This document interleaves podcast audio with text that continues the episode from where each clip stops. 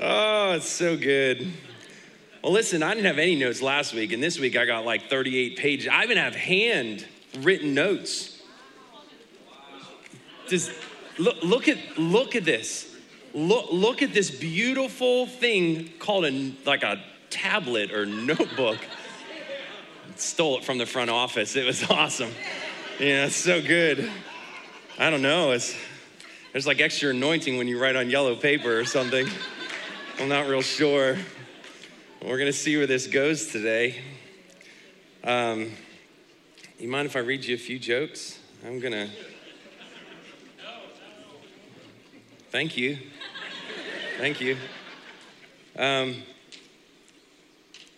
well, you come from dust, you will return to dust. That's why I don't dust, because it could be somebody I know. That's funny. Um, one minute you're young and fun, and the next you're turning down the stereo in your car so you can see better. That's bad. Like, I feel like I do that now.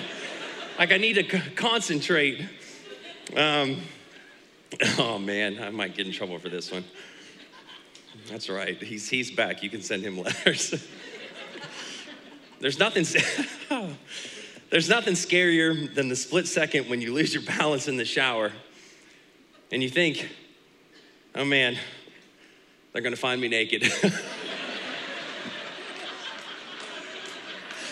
oh, jeez. I'm sorry.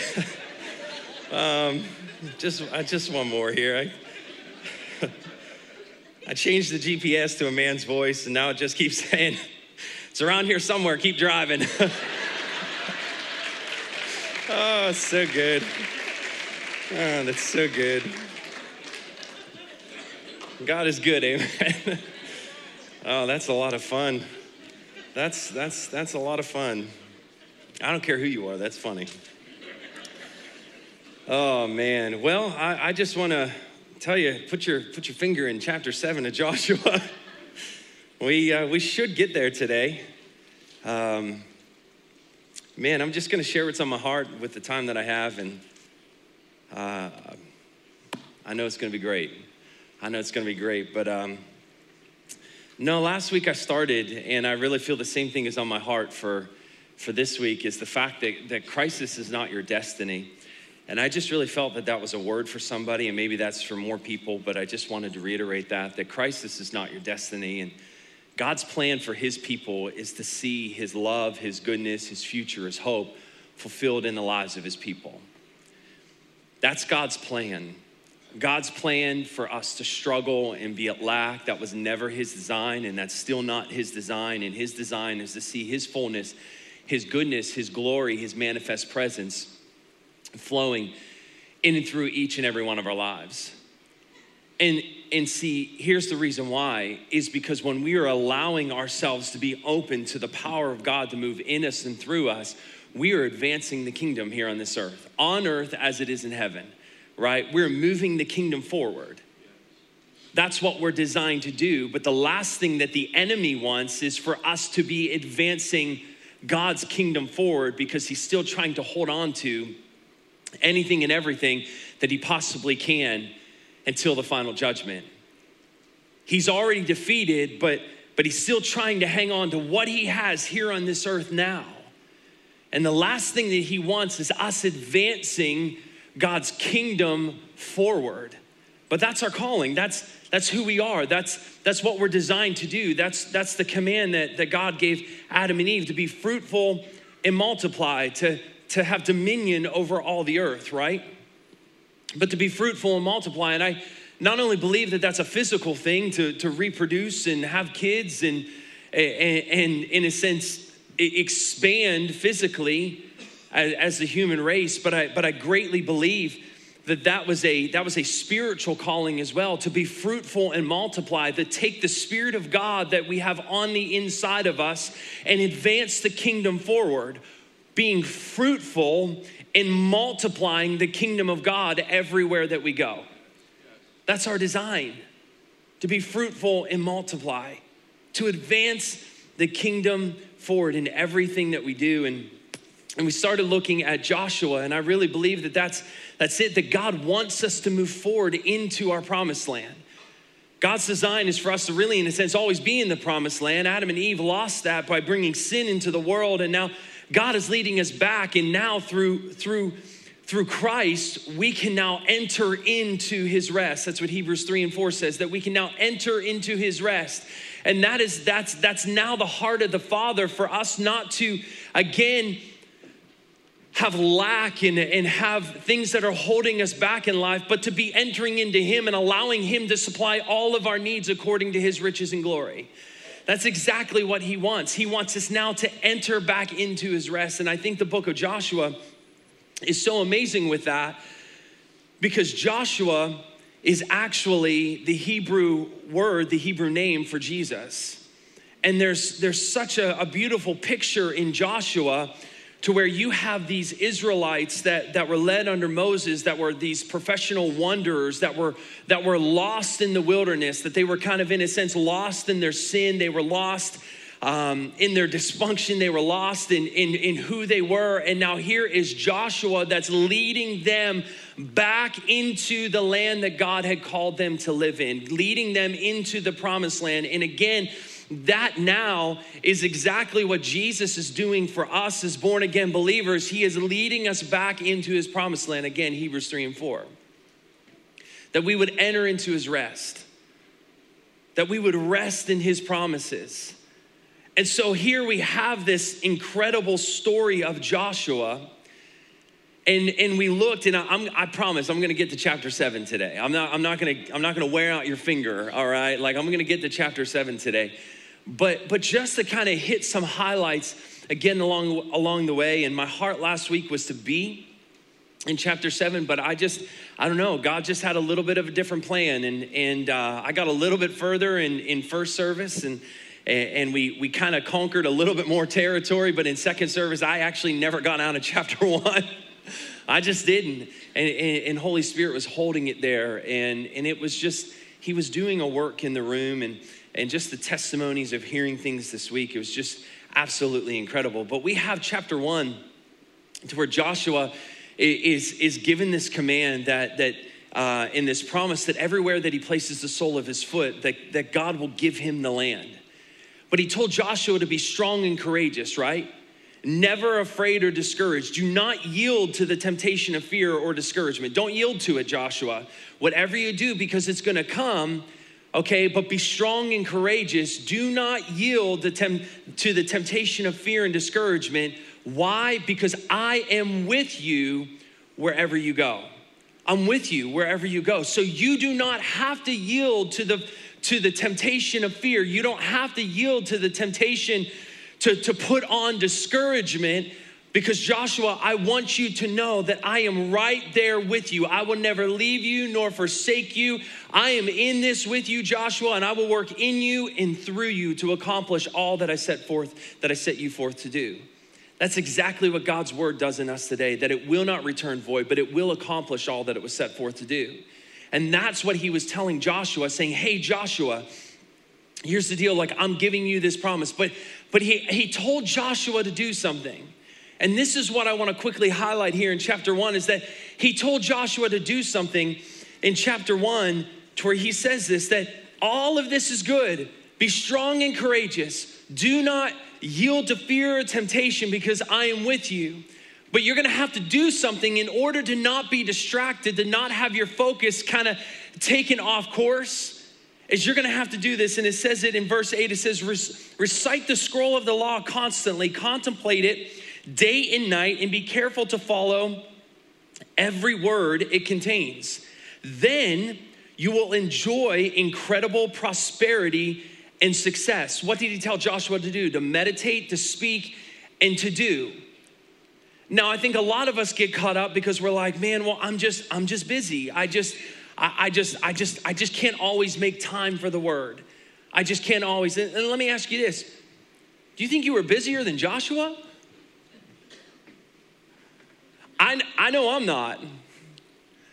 I mean, I, I can say I, I feel I, I kind of live a pretty busy life. It's not a trophy.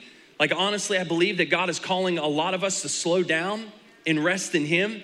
A lot of us are filling our lives with things that really, kind of in the grand scheme of everything, mean nothing. And but we're just, we feel that we have to put on this trophy of busyness. When you go up to somebody, hey, you know, how's it going? How you doing? Oh, I'm just busy, right?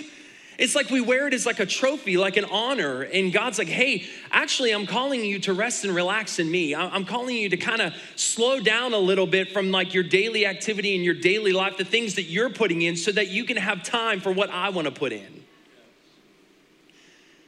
But here was Joshua, like I, I'm, I'm leading a family of four. He was leading like a family of two million. And he was taking them now into the promised land, you got to figure like they've had free groceries for like 40 years. You get that? Like, it was like the original DoorDash or whatever. It was just like God was just dropping manna. Like, uh, here, here, here's these things. I'm feeding you. It was like free grocery delivery every single day. But the moment that they walked into the promised land, those groceries stopped. Now, now Joshua was, was in charge of, of his, in a sense, his family to provide them with food, to find place where they could, they could get water, the, these daily supplies. It wasn't like you could just head up the road to Walmart or, you know, just head out to the water fountain. like we have so many amenities today that we forget what the struggles, what a lot of these people went through in the Bible to, to, to get and to go to where God was leading them.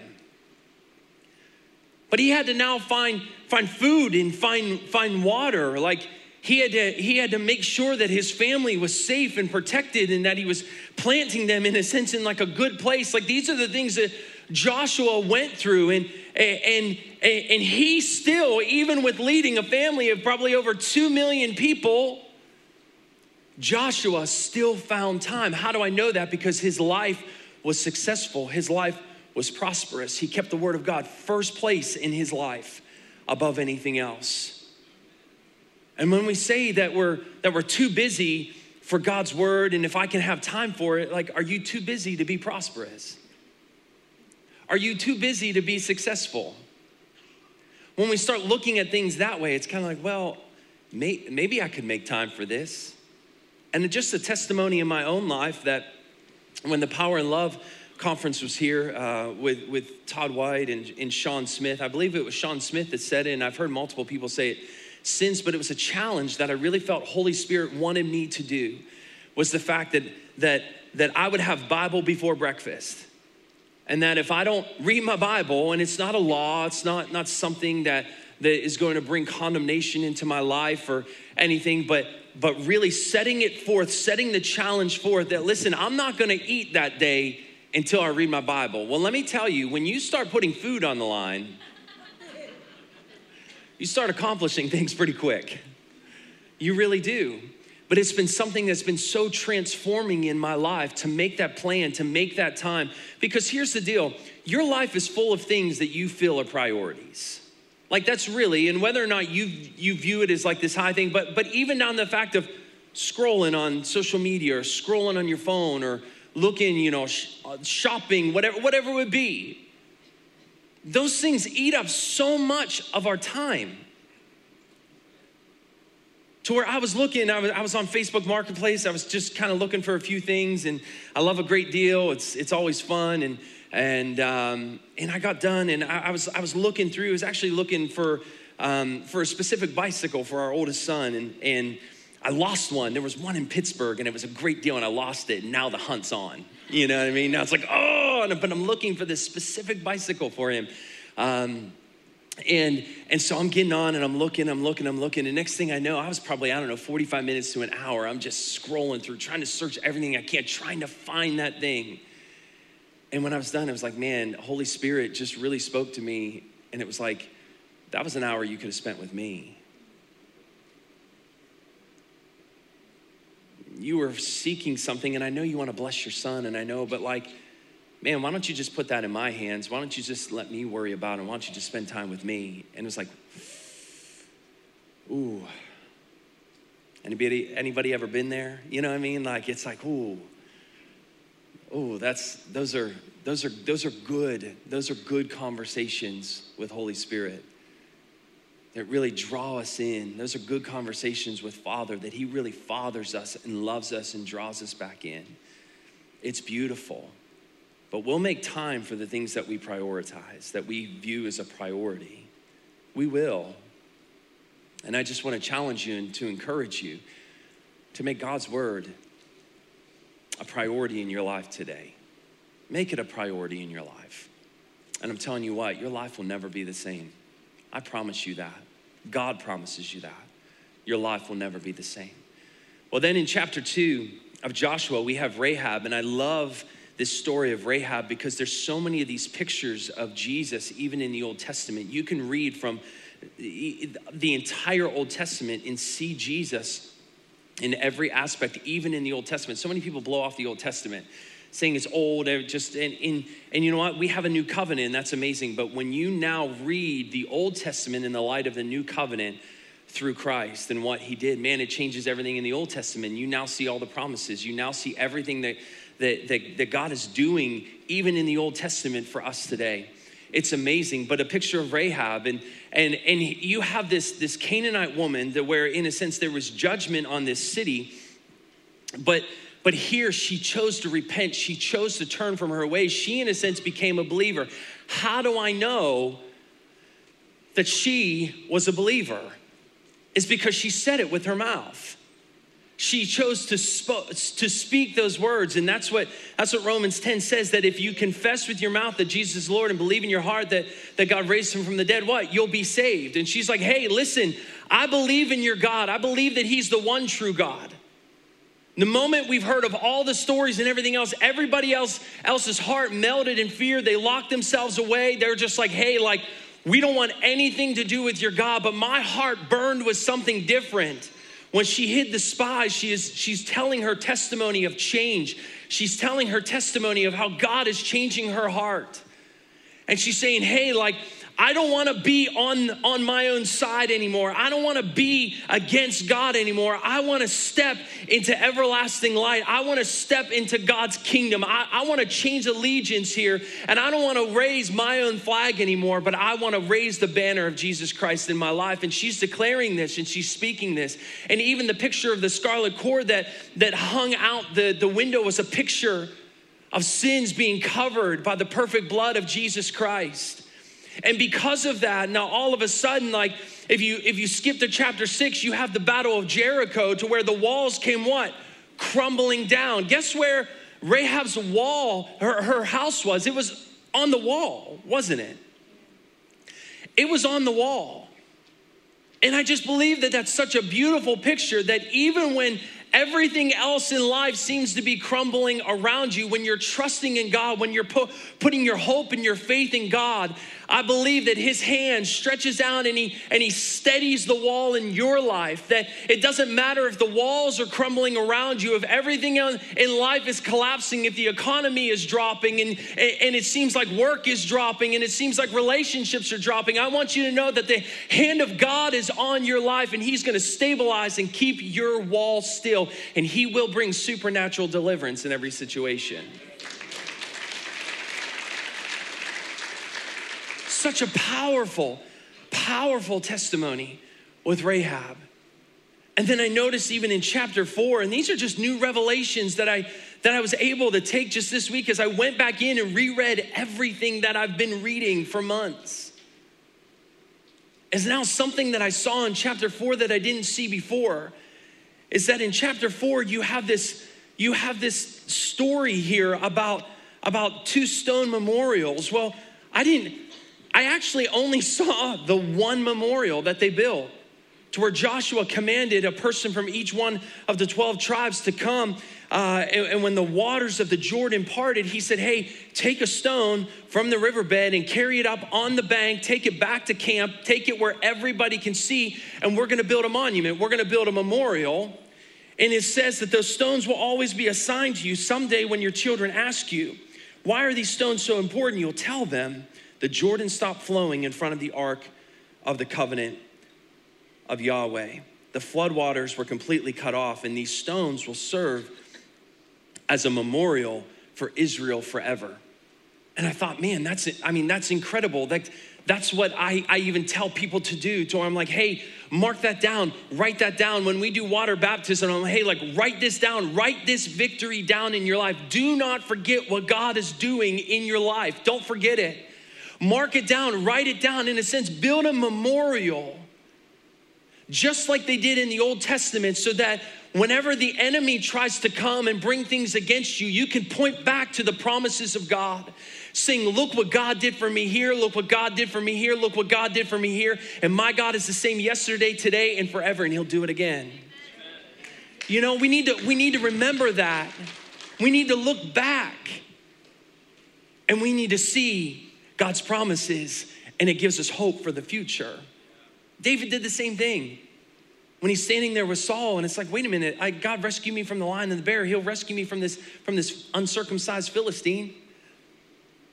Like, hey, like I, I don't I don't have any problems. Like, listen, like God, God is God did it here. And God will do it again. Because he's faithful. He's forever faithful.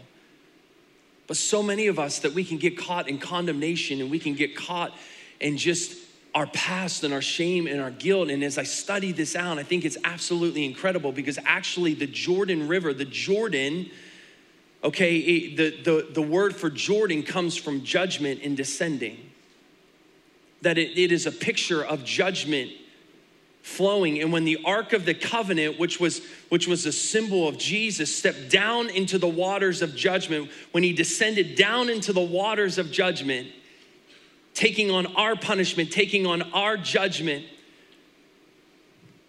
through the cross that when he stepped down into the waters of judgment, I think what's so amazing is that it says here that says the very moment the priests with the ark dipped their feet in the river's edge, the water came, the water coming downstream toward them stopped flowing and piled up in a solid wall as far upstream as Adam. Yahweh completely cut off the flow of the river so, so that it drained downstream toward the Dead Sea, but he stopped the flow of water all the way back to Adam. When Jesus took on our judgment, he stopped the flow of judgment all the way back to Adam. And now here's Joshua, a little small set, like a one small verse, one small little thing that I didn't catch last time. But Joshua then went into the river where the ark was standing that represented Jesus standing in the river, he took 12 stones and he built a monument, he built a memorial in the riverbed, like on the riverbed, like down in where the ark was. That when the that when the, the priests came out carrying the ark and, and they stepped out and the flood waters of Jordan came back down, it covered over those stones. But those stones represented the mistakes, the shame, the guilt of Israel. Those stones today represent the shame, the guilt, the past, the mistakes of who we are and who we used to be before Christ in our, in our nature in Adam, in our Adamic nature. And that now all of a sudden Jesus backed the judgment up. He took care of judgment the, the whole way back to Adam. And now all of a sudden, when we came through all of our sin and shame and guilt and worry and fear, all lack was now buried under the, the released flow of grace through Jesus Christ. It's amazing news. That's the gospel that, that all of our sin and our shame and our guilt is now covered by the grace flow of Jesus Christ. Man, so good. There is so much in this word. I could, if, if, if I didn't have like a goal to get to chapter seven today, I could just, I could just sit in here talking about the grace of God that covers our life. But how do we, how many of us know that God's grace is seen on every single page? It's so good. And then, so now, now they move past the Jordan and, and they make a, they make a, a, new covenant in chapter five, and then they step up in chapter six, and God shows his people that no matter the obstacle, no matter the situation, no matter um, how difficult it is, the, the situation before them, that God can overcome any obstacle, any giant, any wall that stands in their way. that God is for them. God is for them. And that if they would just trust in him, and, and, and there was this story of them marching around the city once a day for six days and then seven times on the seventh day. And we talked about that. I'm not going to get into it a lot. But what I truly believe that in that moment that God gave them a word and we had now have the word of God in written form. We now have Holy Spirit to bring revelation light into who we are and to what we do. But this was, in a sense, God renewing their mind to His word. He spoke to them a word, and He was had them marching around this city in silence. And it was like, look, meditate on it. Meditate on my word day and night. Meditate on my word day and night. It's the same command that he gave Joshua in chapter one. Meditate on it, meditate on it, meditate on it. Let it change your life. The word of God will change your life. In every circumstance, in every situation, the Word of God is the answer. It will change your life. And, and so he gave them this word of like, look, I've given you victory, but this is what I need you to do. I need you to meditate on my word. I need you to allow it to, to, to sink down deep in your heart. I need, I need it to, to be able to grow and produce roots because I need it to, to last. Like my word will, will remain and last forever, but I need it to be planted in your life so that your life will remain and last forever. That's what I need. I need your faith to be strong. It's like, listen, my word is powerful. My word creates. My word created everything that you see, but I need my word to sink down deep and produce roots so it can create life in you. That's what he needed it to do. And so he buried this word in Joshua's heart and in, and in the Israelites' heart, and he had to march around the city. And it was the same meditate, speak, do, to where he was, he was, he was allowing it to give birth in their hearts. He was winning the battle in here so that he could win the battle out here. He was allowing his word to take root in their heart. Then what did he tell them to do? When you hear the trumpet, then shout a shout of victory. Speak the word. And then what? Go in and take the city. Go do. Meditate, speak, do. Faith has action. Faith always has action. Because faith without works is dead faith. That's what the Bible says. Faith has to have action. And you saw it with March, uh, would uh, from the beginning of this book when they're marching forward into the promised land. You see it with Rahab that she is putting her faith into action as she hides the spies, as she lets them go, as she, she puts her faith in the, in the one true God. You, you, you see this. You see this, this, this pathway. You see this plan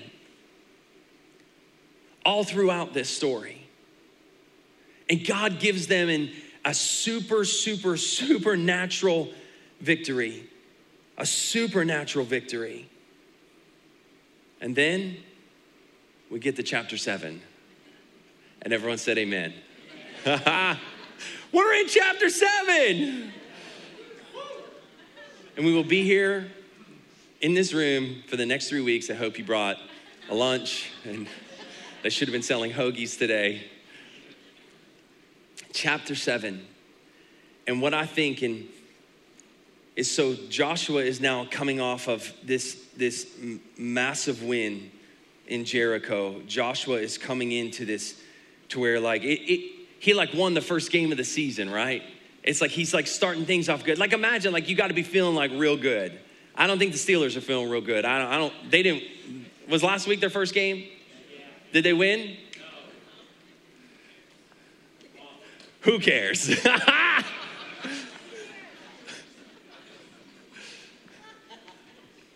listen, I'll be praying for you guys this year. I didn't listen. I'm a, I'm a hockey fan. I, I think it's the only real sport out there. When you can put knives on your feet and skate around at 90 mile an hour and smash into one another and only get five minutes for knocking out somebody's teeth. Come on now. It's so good. It's so good. All these new sissy quarterback roll. Don't touch me, I'll get hurt. Uh, I don't know. I need back in the day with Mean Joe Greene to where you're pulling out people's hair, you're, you're in the pile, you're, you're digging at people, you're ripping off people's arms. Listen, bring back the good old days. And all the people said, Amen, you know? all right, we're in Joshua chapter 7. Don't distract me like that. I only got 20 more minutes. so here we're in chapter seven, and Joshua, unlike the Steelers, won his first game of the season.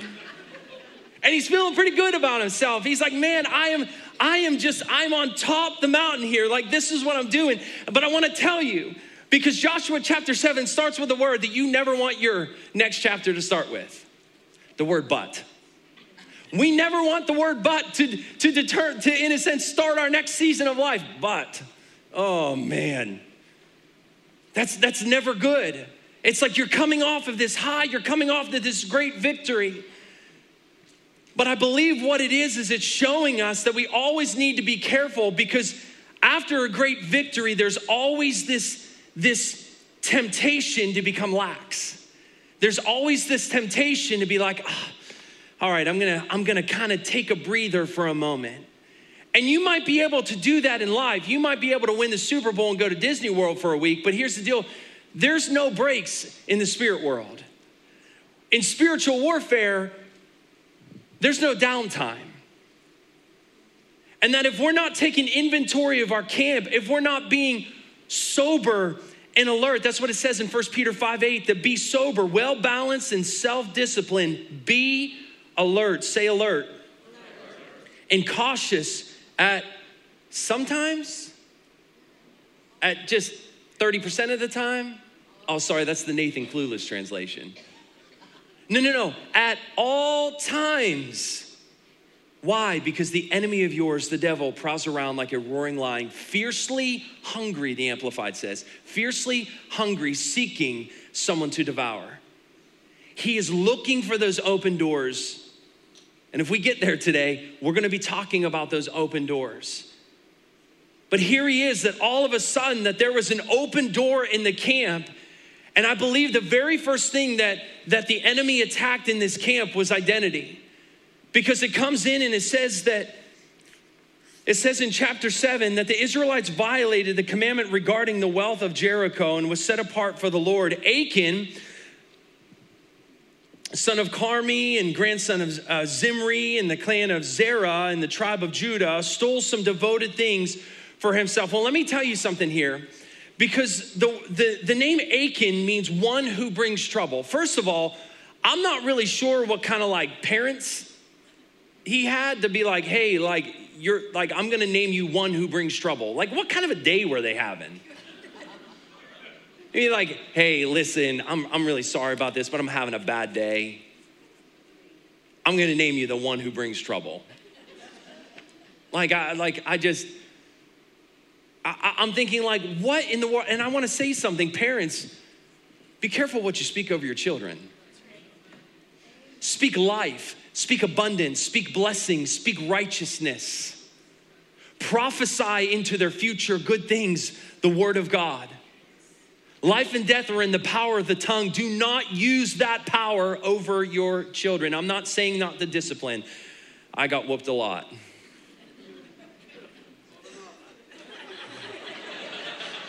not, not enough.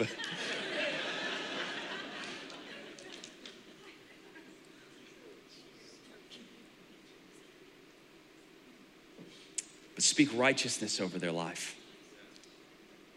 Speak abundance, speak blessing, speak who they are in their true identity in Christ. Don't speak their identity of the world. That's exactly what happened to Achan here is that all of a sudden his whole entire life that he was nameless at birth and every single time somebody called his name names were so important. In the bible names are still so important today. We were we were very intentional with the names that we picked for our kids. That they had meanings of life that they had meanings of abundance that every time we speak their name that every time I say the name, hey Milo, come on over here, come over here, compassionate and courageous warrior.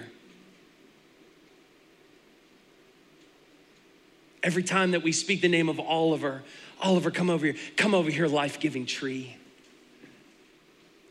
Man, you were full of life, Oliver. You were compassionate and you were a courageous warrior, Milo. Man, what we speak over our kids. And every single time that Achan was, was called here, just think every single day was like, hey, Achan, can you help me with this? Hey, hey, Achan, can you do this? Hey, Achan, can you do that? Hey, the one who brings trouble, can you help me carry this? You're probably gonna fail because that's what your name says. Like you're probably, and all of a sudden, if you're not careful, if you're listening to what the world is trying to identify you as, you will take on the identity of what the world says versus who God says you are. And if you're if you're not careful, you'll start reading the comment section of the world and everything that they're trying to label you as. And the only, only comment section that you should be reading is this, the word of God.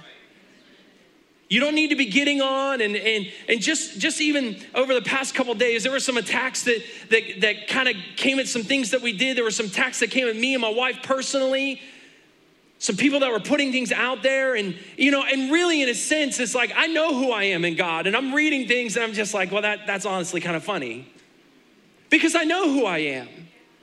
I know who he is in me and who i am in him. But if i choose to dwell on that if I choose to now continue to immerse myself in the conversation of the world, if I continue to immerse myself in what the world says about me, and I'm not building myself up in my most holy faith, if I'm not grounded in the Word of God, if I'm not filling myself with my identity in Christ, It'll no longer be Christ in me, the hope of glory. It'll be the identity of the world filling me up, and I'll just be walking in destruction.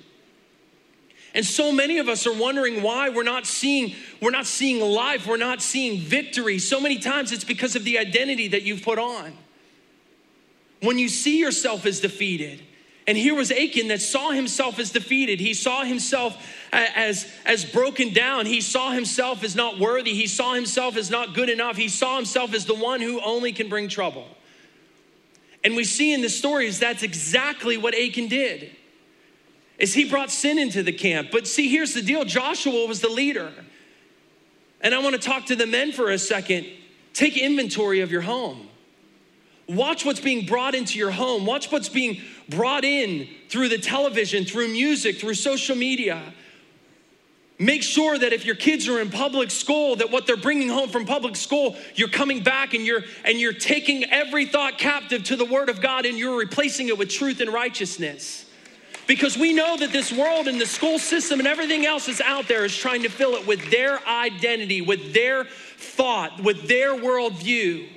And you need to replace it and put in it with God's view, with who they are, with their identity in Christ. Because if not, it'll be exactly like Achan. Men, if you're not taking, just in a sense, the, the gatekeeper of the home, I understand we have some single parents in here and Moms, my heart goes out to you. But guard and protect your kids. Make sure their lives are being filled and remain full on the identity of who they are in Jesus. Got to make sure of that. Got to make sure of that.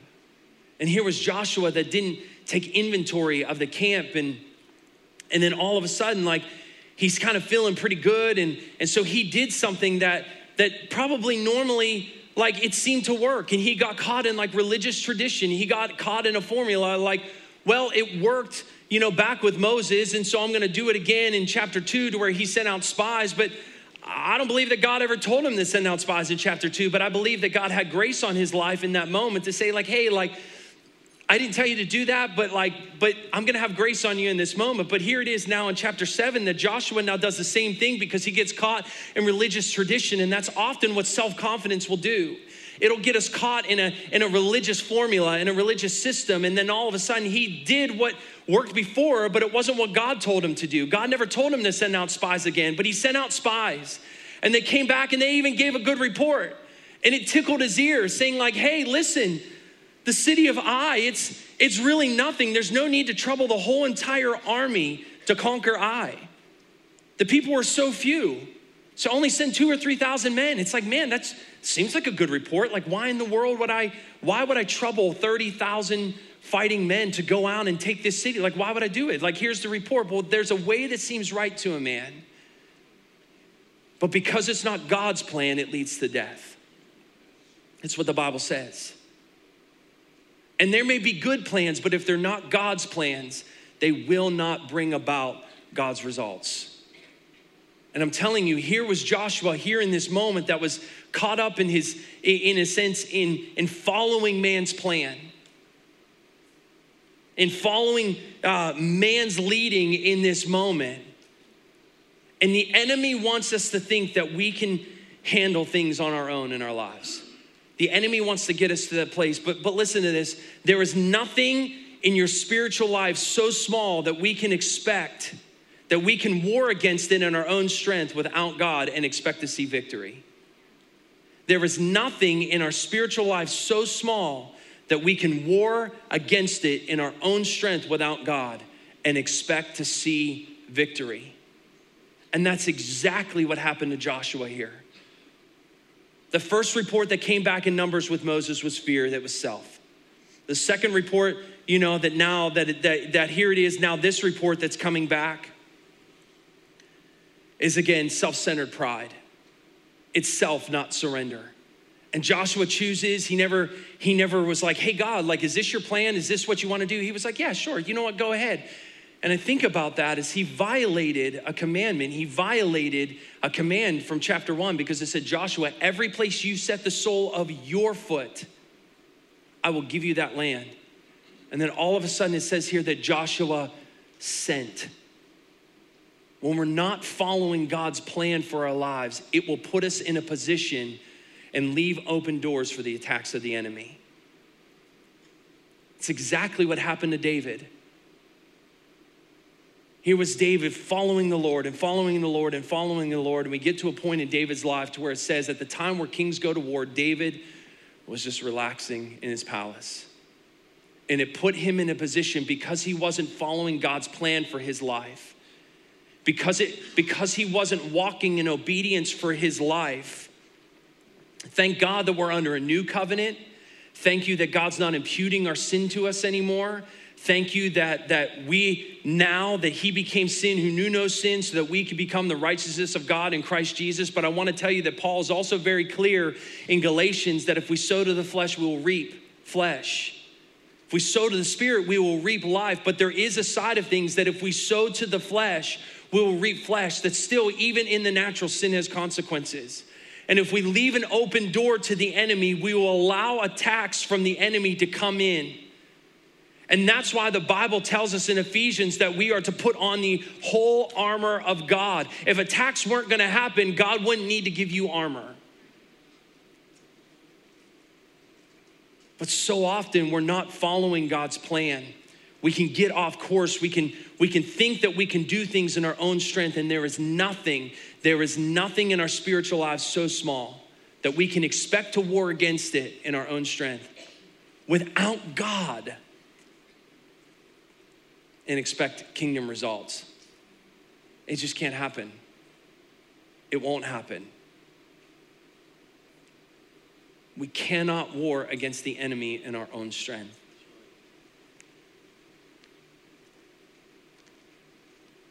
We cannot. Some of you have been trying to war against the enemy in your own strength. And you're finding yourself just beaten and broken and battered. And God's saying, My grace is here today. I've given you everything you need for life and godliness. Just put it on get into me and allow me to be your covering. Allow me to be your goodness. Allow me to be your protection.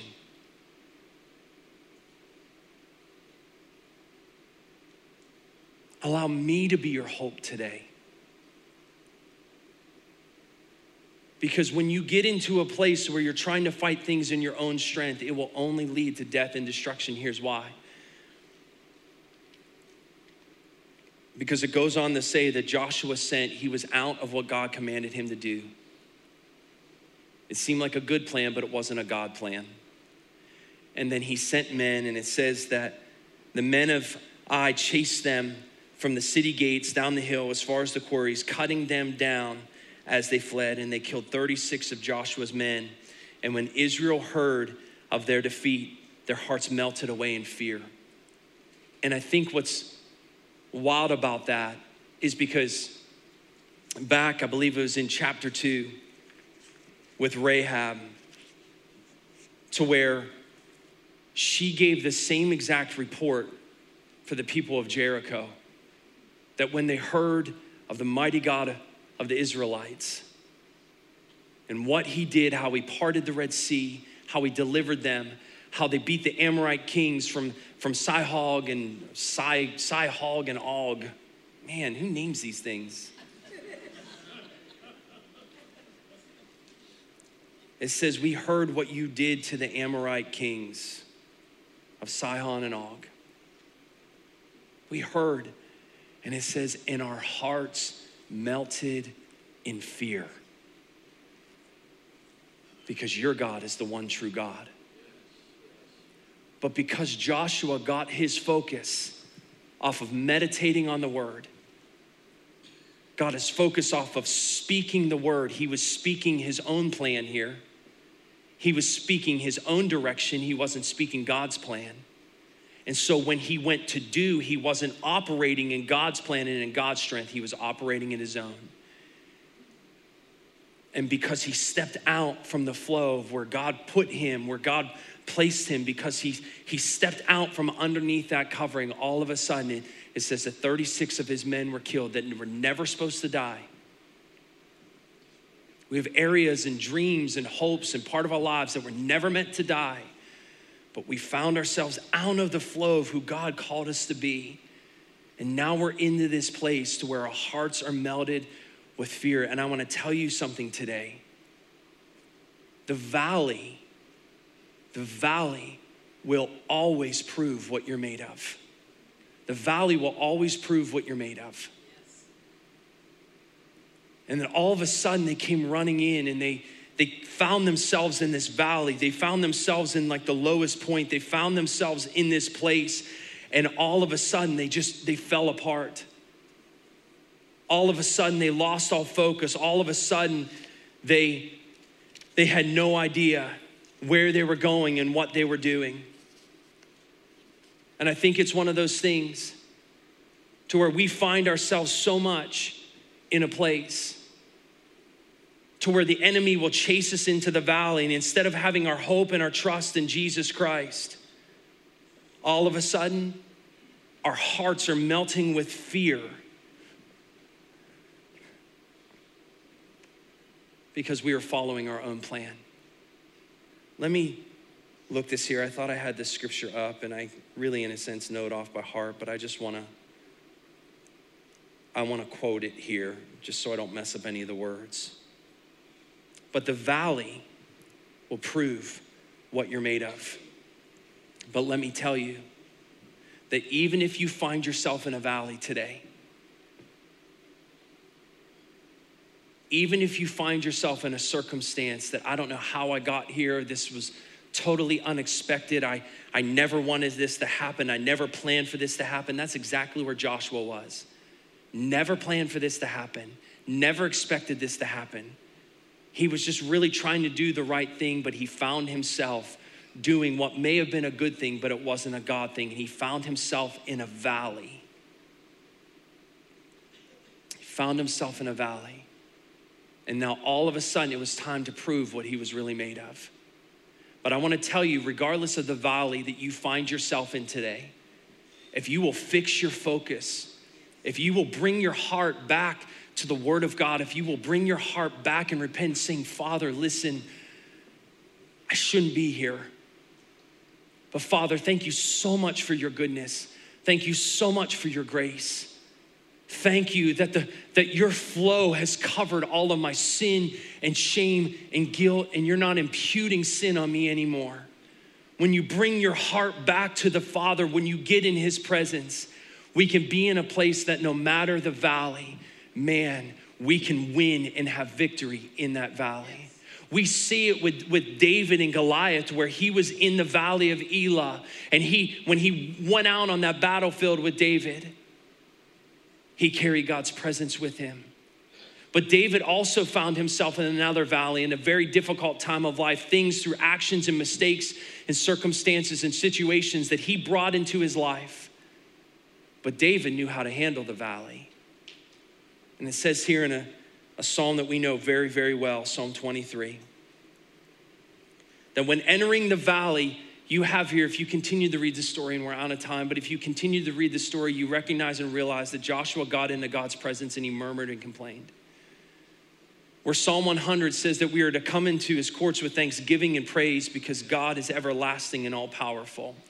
Joshua came in and he complained, God, what are you gonna do? We're gonna be defeated. And I wanna tell you something that even if you find yourself in a valley today, you can have victory. Because it says in Psalm 23, the Lord is my shepherd. This was in the middle of the valley. This was in the middle of David running for his life. Maybe you feel like you're running for your life today.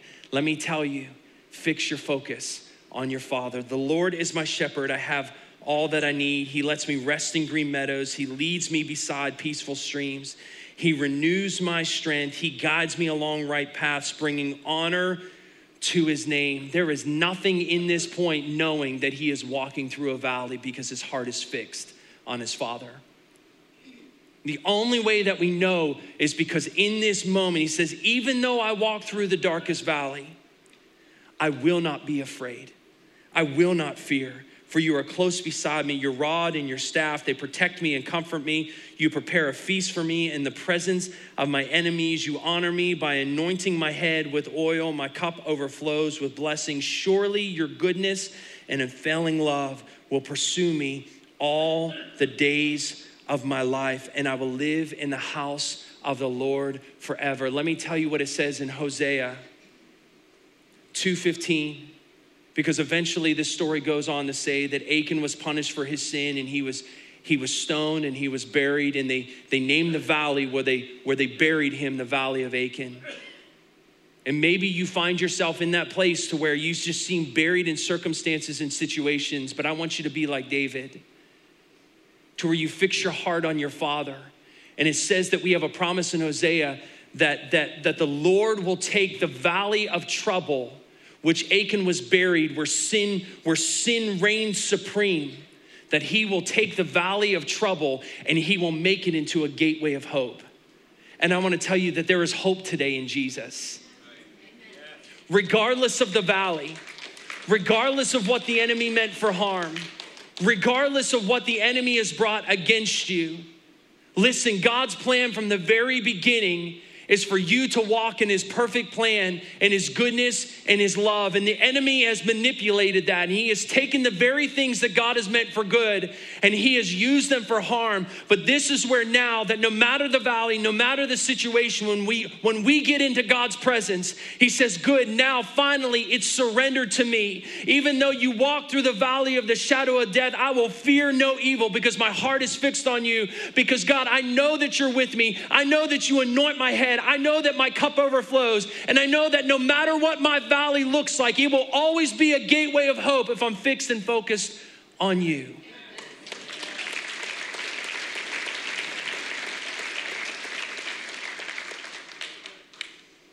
That's about half of chapter seven. You getting something out of this today? Amen. Come on, stand with me.